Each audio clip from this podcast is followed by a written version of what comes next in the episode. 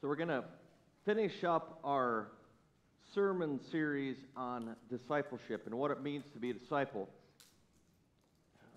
I'm going to start with the scripture of Luke 9, verse 23. Then he said to all of them, If any of if any want to become my followers, let them deny themselves and take up their cross daily and follow me. Daily. Daily. That means you die to Christ daily. Now, I was in Kansas City a little over a week ago. I think a lot of you know I was invited to be part of a, a deal called UMC Next, which is how the church is going to handle since the traditional plan passed in February at special conference and the one church plan didn't. Uh, the traditional plan is very hard on the racism, sexism, LGBTQ community, all of it. So they put together this group of pastors from all 50 states, and we met in Kansas at Church of the Resurrection for three days. And I'm so glad I went, but to be honest with you, it was extremely disheartening. We sat at a table, uh, each table had eight different pastors from eight different states. And so you would sit and you would listen and you would talk about these very divisive topics and what we're going to do as a church and what does that mean. And I came to a couple realities, and I, I spent about an hour and a half on the phone yesterday with our bishop talking about these things. Because I was asked to lead this UMC Next movement for South Dakota, North Dakota, Minnesota. And I said, I can't. I have to focus on Sunnycrest and the congregation at Sunnycrest. I cannot take that time away. So I said, no. And then he said, well, what, you know, what were your revelations? Here's my revelations from Kansas. One, we have lost the ability to disciple people. And I mean lost it. If you have a room of 400 pastors and you heard the things that were said, it was disgusting a lot of times. It was disheartening. It was heart wrenching. You listen to the stories that were told by the people who have been persecuted by their church. It was disheartening. It was gut wrenching. And I realized we as a church, and I mean whole, not just Sunnycrest as a whole, we've lost the ability to preach about discipleship. We're not talking about what it means to be a follower of Christ, because if we were, none of this stuff would be an issue. Zero of it would be an issue. Because we would see people and we wouldn't see labels. We've found the ability that all we see is this label on people. And we don't see a face behind it, that there's actually somebody behind it. And it's so frustrating. And the other thing I notice is we have completely lost prevenient grace. We have lost our Wesleyan way. The church is founded, Methodist Church is founded on John Wesley and Charlie Wesley, on their teachings and what it means to be a Christian. And somewhere along the way, we have lost sanctification, we've lost salvation, we've lost prevenient grace. So, guess what our next sermon series is? The Wesleyan Way. Because so we can go back and revisit that. Of those 400 people, they were asked how many churches have multiple services for multiple backgrounds. Do you know how many out of 400 had other services? 18. 18. And we have a Liberian and two Hispanics services, along with these three services. 18. That's broken. That's wrong. Just whoop. So, we're going to talk about living the gospel and what that means because this resolves so much of the issues that we're dealing with. This challenge of living the gospel and what it means. And nothing reiterated or strengthened what we've been preaching than being at this meeting. It totally, it, that's how I felt when I walked out of there. So, this sermon series, when we did the Radical Jesus for Christmas, for Advent. We talked about Jesus and how things were so different when Jesus came along. And then we're talking about discipleship, and these questions keep coming up. So we're going to focus on a couple questions. How to live like Jesus? Is it even possible to live like Jesus? But we're going to start with a question that has come up multiple times, which means I have done a very bad job preaching it, is what it means. Is that when we have the new covenant, do we have to follow the old laws in the Old Testament? We take communion today, you're going to hear the verbiage. This represents the new covenant. What is the new covenant? What does it mean? And at times we forget, we just think people should know things. It should be a given. Well, it's not a given. And what does it mean? That Jesus shed his blood and there's a new covenant. This new covenant is where we're supposed to live. It means we're supposed to live in the teachings of the New Testament, the teachings of Jesus Christ. We have to live like Jesus. That's what we're called to do. It's why he was sent. And we've lost that ability. Somewhere along the line, we've gotten off track. And you've heard me say this. If you want to know God, read the Old Testament. The Old Testament is extremely important. If you want to know Jesus, read the four Gospels. If you want to know what it means to live with the Holy Spirit, read the rest of the New Testament. And it'll tell you what it means to live with the Holy Spirit. But none of it means the Old Testament is not important. It isn't. Now, here's the part that will offend people about the Old Testament the Old Testament is a legalistic Christianity views. That's all it is. I mean, it's the rules, it's the regulations, it's the laws. And back in the Old Testament, I sure as heck don't want to live there in the Old Testament. I don't. Because if you look at the Old Testament, it's wars, it's persecution. There's so many things that happen that involves death. It's not even funny. And we're not supposed to live that way. Here's the thing if you've read Kings or you've read Judges, what happens is they wanted a king. So God gave them a king and the reign would be, go great for a while, and then poof, they'd fall apart. And judges, they'd bring a new judge, and then everybody'd say, Oh, I'm going to follow you. We're going to do everything just like God. And then shortly later, thereafter, people wouldn't do it anymore. And they'd send a new judge. Oh, we're going to do it right this time. And no, we're going to do it right this time. And it just happens over and over. And it got really evident that what was they were trying to do wasn't working. And God saw the big picture these laws, these rules, no matter how hard we try, people can't live a life worthy of God. So we have to do something different. So comes the sacrificial lamb in Jesus Christ. And his radical teachings, yeah. His teachings were exceptionally radical because with Jesus, everything changed. Everything changed. Jesus was the sacrifice, so we no longer had to be persecuted. We don't have to be crucified anymore. Jesus did that for us. We don't need to live it anymore. We don't have to worry about that. We don't have to sacrifice a cow because we think we sinned. We get down on our knees and we pray and we ask for forgiveness and we repent.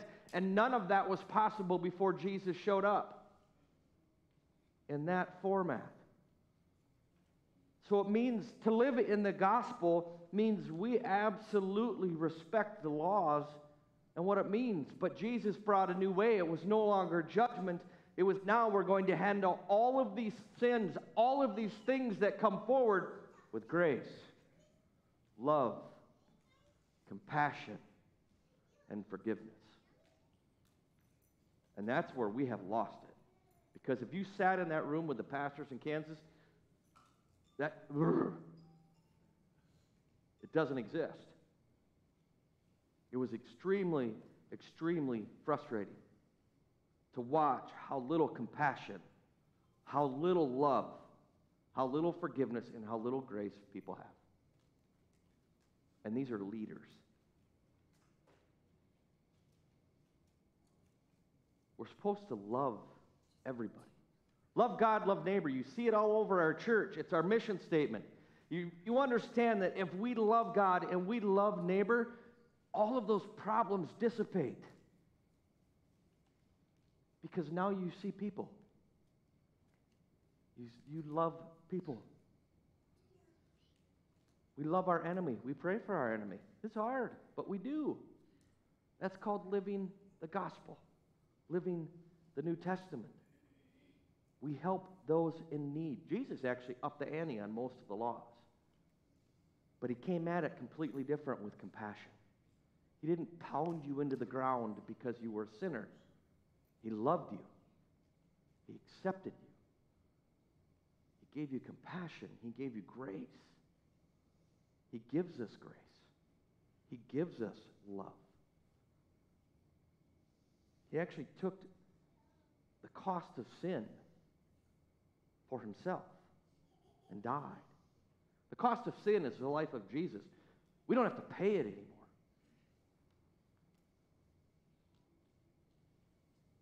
It's an amazing thing. It's an amazing thing. So, how do you live the gospel? How do you live those teachings? We had you make a list of things that you needed to work on in life, maturity things. As my mother would put it, grow up. But maturity things. And what we talked about is how you dive into that list with prayer, how you use Scripture to help you with that prayer, how those relationships and being involved with a group of supporters helps you with that list. Now, you want to solve that list? Live the gospel. You want to get rid of your list? Live like Jesus. And that list will dissipate. It was never more adamant to me or more noticeable I wanted to stand up and yell at 399 pastors, you all need to make a maturity list because you're struggling with it right now. And I'm not perfect, don't get me wrong. I have my faults too on those things. But here's the thing discipleship means you go from talking about the church's mission to being a person who lives that mission. That's discipleship. You no longer talk about what your church is doing, you do it. You live it. You act like it. You help those in need. Our job is to be the conduit that makes a relationship with Jesus Christ possible. And we do that through service, we do that through mission. We reach out to people and we build relationships and we show them grace and we show them compassion and we show them forgiveness and we absolutely surround them with love. And if you have to, talk about the Gospels. But you shouldn't have to. They should know by the way you treat them. And how do you get involved? How do you do this stuff? How do you do that? Yeah, financial support is important, don't get me wrong. But the time and talent is just as, if not more important. How do you feed? We're supposed to feed. How do you feed? You get involved with Hayward. You get involved with Night Watch Canteen. You get involved with our community gardens. You get involved. You don't talk about it, you do it. How do we clothe? You get involved with the Tree of Life Mission Project. Samaritan's Feet, Brown Bag Stitchers. You get involved, you do it. How do we care for those who are sick? You get involved with the pastoral care team. Our biggest ministry we have right now is pastoral care. They make an unbelievable amount of visits a month, and everybody's still connected to the church. And the best part is, as a pastor, I can pray every single day for those people they're visiting, and I know exactly what's going on. And there's no way I can meet them, I can go to all of them. So we have this incredible team. You want to help those who are sick? Do that. How do we reach others with the word of Jesus? Lead a small group, get involved with VBS, get involved with Sunday school, lead youth group, play in the praise band, start a choir. I mean, there's so many options. Get involved with Time Out. There's so many things to do to get involved. How do we build the kingdom of God? We do that by living the gospel.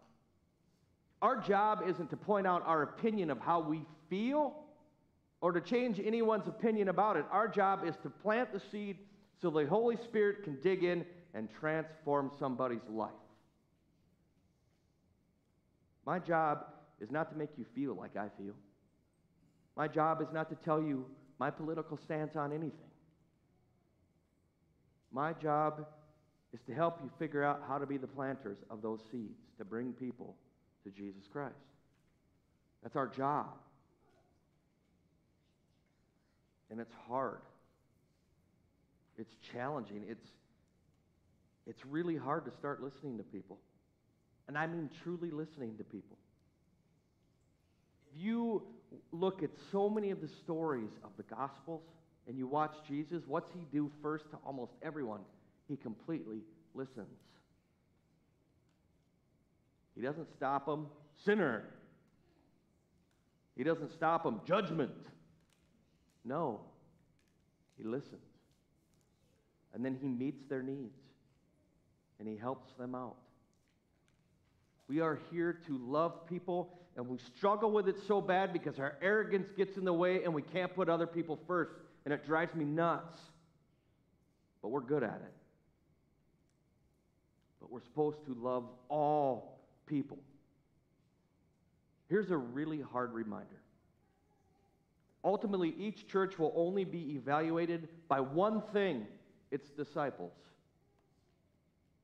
Your church is only as good as its disciples are, period. It does not matter how good your praise team is, your preaching, your programs, or your property. It doesn't matter how good that is if your disciples are passive, they're needy, they're consumerist, they're greedy. It doesn't matter. If your church isn't moving in the direction of radical obedience, radical hospitality, and radical mission work, your church is just no good.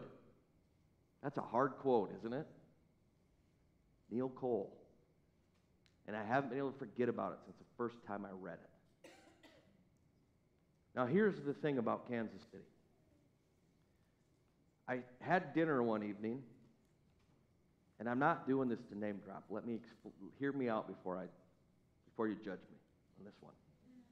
I had dinner with Mike Slaughter, Church of Ginghamsburg Church, average attendance 7,000.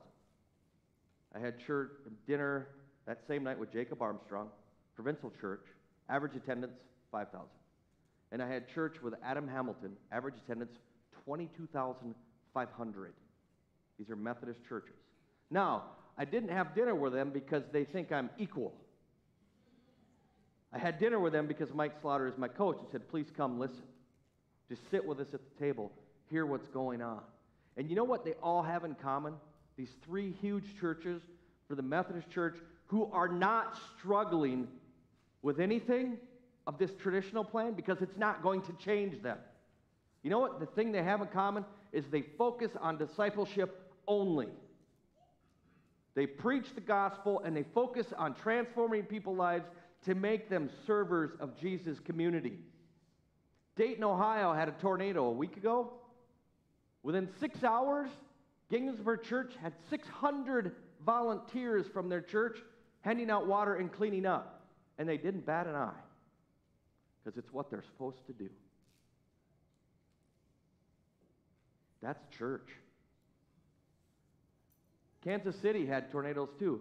Guess what? Adam Hamilton's church 1,400 people in 12 hours were working with the victims of the tornadoes. 1,400. You want to change a life? You want to show people what Jesus Christ looks like? You drop everything and help those in need. All of these churches focus on one thing making disciples. And they make sure that their programs fit it, they make sure the mission work is possible that helps change lives. You want to change your life, go to Mission South Dakota, because if you think you have it tough and you think your life sucks, welcome to the real world. It's heart wrenching. The first time I went there, I walked into a house, a three room house, and there were 14 people living there from age 2 to about 80. No running water, no electricity. They had nothing. Yeah. When I think my life is tough, it's not. We don't want our church to fall into that definition that your church is not good. It's why you've seen such a push from leadership on discipleship and mission, and it's why we're radically thinking differently on how we need to do things. Because we're supposed to be disciples, we're supposed to change the world. That's what we're supposed to do. We are not meant to be the judge and the jury. We are meant to help others, show others grace, show others compassion, show others faith, surround them with love. It doesn't matter if they're different. Our job isn't to judge, are you worthy of my love? No, that's not our job. They are worthy all the time. Jesus died so we could be worthy. So it's time to start this process.